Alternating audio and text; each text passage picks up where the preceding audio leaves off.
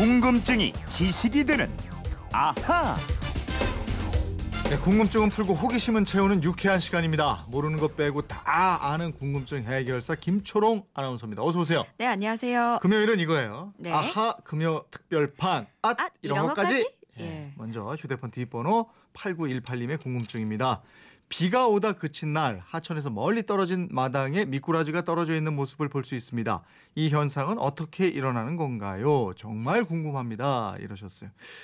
그래요. 저도 어렸을 때 이런 얘기 들었어요. 미꾸라지가 그 빗줄기를 타고 하늘로 막 승천하려다가 떨어진 거다. 오, 예? 이 정말 그런 거예요? 하늘로 올라가다 떨어진 거예요? 저는 이번에 처음 들어봤어요. 진짜? 네, 진짜예요. 아, 이- 이런 것도 근데- 세대 차이가 나네. 근데 이게 진짜일까요? 아니? 다른 네. 친구들은 다 하늘로 갔는데 마당에 떨어진 미꾸라지만 운이 없는 걸까요? 기운이 없었던 거죠. 올라가다 떨어진 거지. 예. 어, 어쨌든 그런 속설이 있다고 했는데 네. 아니면은 뭐 헛것을 본 것 수도 있고요. 네. 근데 이 두 가지 요인으로 생각해 볼 수가 있습니다. 첫 번째는 미꾸라지가 물줄기를 찾아 오르는 습성이 강하다고 합니다. 비가 많이 내리면 땅에 물골이 생기잖아요. 네. 그 물골을 따라서 마당까지 올라왔다가 어느 순간 비가 그치고 나면은 물골이 말라버리고 음. 꼼짝 못하고 마당에 누워 있게 된 거예요. 네. 또 특히 미꾸라지는 아가미로 호흡을 하지만 창자 호흡도 하거든요. 네. 그래서 다른 물고기보다 땅 쪽으로 더 멀리 나올 수가 있고 음. 꽤 경사가 진 길도 쉽게 올라갈 수가 있습니다.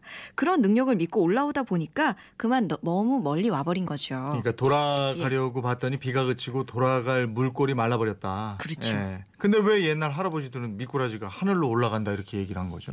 비가 거세게 내릴 때는 네. 그 빗줄기를 타고 조금 오를 수도 있겠죠. 음. 근데 한없이 오를 수는 없었을 겁니다. 네. 또 두 번째 이유 오즈의 마법사 이야기 아시죠? 뭐 뭐죠? 네. 거기 나오는 얘기 중에 그 뭐예요? 주인공 도로 씨가 거대한 회오리 바람, 네. 토네이도에 확 아, 휩쓸려가지고 오즈라는 동네로 가잖아요. 네. 여기서 우리나라에서도 가끔 비슷한 현상이 나타나는데 그게 바로 용오름이라는 겁니다. 아, 예, 예. 예, 들어보셨죠? 그럼요. 예. 예, 작년에도 경기도 고양시에서 용오름 현상이 나타나서 화훼 농가가 피해를 입기도 했었는데요. 음. 이 용오름 현상으로 인해서 미꾸라지나 물고기들이 쓸려 올라갔다가 마당이나 길가에 떨어지기도 하는 겁니다. 네. 그러니까 결국 마당이나 도로 어딘가로 이어진 물길, 물 골을 따라서 올라왔다가 고립됐거나 예. 아니면 아주 드물지만은 용오름 현상이 나타날 때 올라온 미꾸라지다. 그렇죠. 이렇게 보면 되겠네요. 물고기니까 물이 예, 있어야 돼요. 네. 예. 이번에는 청취자 김병찬 님이 어제 아버지가 자전거 타고 운동을 가다가 접촉사고가 나서 눈 주위에 멍이 들었습니다. 달걀로 문지르면 멍이 없어진다고 그러던데 그게 사실인가요? 사실이라면 어떤 원리로 멍이 없어지는 건가요? 김초롱 아나운서도 멍이 잘 드는 편인가요? 아. 이러셨어요. 김초롱 아나운서도 멍이 잘 드냐? 이거부터 대답을 좀 해주시겠어요? 저는 좀 잘 드는 편입니다. 아, 그렇습니까? 누가 옆에서 장난으로 꼬집어도 네. 그 다음날 멍이 들어 있어요. 그렇군요. 왜 아침에 자고 나면 얼굴에 지난번에 눈 옆에 멍이 든 거예요. 네. 자다가 부딪혔나 봐요. 어디다 버리죠, 자다가? 몰라 기억이 안 나죠. 깜짝 놀랐어요. 왜 이렇게 멍이 생기는 거죠? 뭐 이게 멍이 뭐 넘어지거나 외부의 충격을 받았을 때 네. 피부 발에 바로 아래 조직이 모세혈관이 터져서 생기는 거거든요. 네. 모세혈관에서 새어나온 피가 피하 조직에 고이면서 뭉치게 되는데요. 이 뭉친 피 속에 있는 붉은색의 적혈구가 산소를 공급받지 못해서 검붉게 변하게 되거든요. 네. 바깥에서 볼 때는 피부색하고 혼합돼서 파랗게 보이는 겁니다. 아, 그럼 뭉친 피, 그 멍은 어디로 가는 거예요?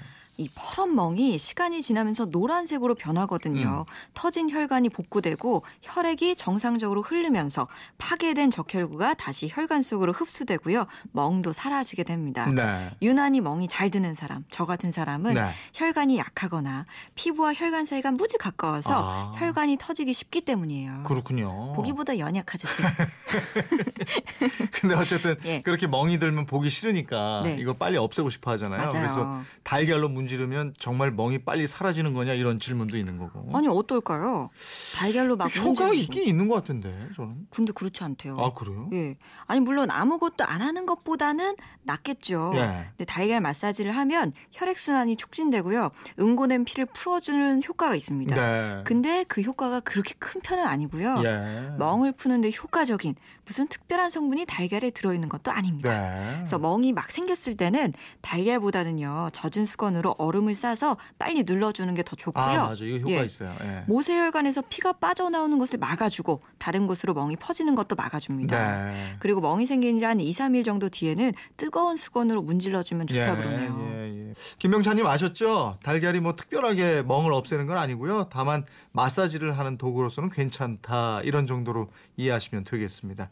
그리고 김초롱 씨는 멍이 잘 듭니다. 이번에는 휴대폰 뒷번호 5508님 질문인데요. 학창 시절 때부터 수집해온 화폐를 좀 가지고 있습니다. 오래된 화폐는 어디서 유통되고 얼마에 파는지 궁금합니다. 이러셨는데 예, 나중에 팔겠다는 생각 없이 이거 취미로 수집했던 분들이 많이 계실 텐데 저 어렸을 때 우표 수집하고 뭐이 화폐 수집하는 거 유행이고 그랬거든요. 맞아요. 예, 잘만 하면 취미도 되고 재테크 효과도 볼 수 있고 그렇잖아요. 이게. 예, 예. 예. 근데 이 화폐 발행 연도나 상태에 따라서 가격은 천차만별이고요. 네. 예를 들어서 100년 전에 발행된 20원짜리 금화 한 잎은요. 음. 얼마 전에 주화 경매에서 1억 4천만 원에 낙찰됐습니다. 와, 그래요? 예. 또 국내 최초의 근대 지폐인 호조 태안권도 경매에서 6,400만 원에 낙찰됐습니다. 야, 액면가 20원짜리 동전 하나가 1억 4,500만 원. 어마어마합니다. 근데 이 동전은 그냥 동전이 아니고 문화재나 마찬가지겠어요. 아유, 그렇죠. 예. 그리고 1952년에 발행된 500원권 지폐의 경우에는 네. 단한 번도 사용하지 않은 신권 130만 원에 우와. 거래가 되고 있습니다. 예. 또 사용된 돈은 9만 5천 원입니다. 어, 뚝 떨어지네. 네. 그리고 같은 해에 발행된 천 원권 지폐는 사용하지 않은 새 돈인데도 네. 거래 가격이 1만 5천 원밖에 안 됩니다. 왜 이렇게 똑같이 60년이 지난 돈인데 차이가 나는 거예요? 그거는 수요와 공급의 법칙에 따른 거예요. 1952년에 발행된 500원권 새 지폐는 시중에 몇 장 안 되는 겁니다. 네. 반면에 천원권은 액면은 높지만 너무 많이 발행돼서 귀하지가 않아요. 음. 그래서 가격이 낮은 거고요. 또 지금 우리가 쓰는 500원짜리 동전 있잖아요. 네.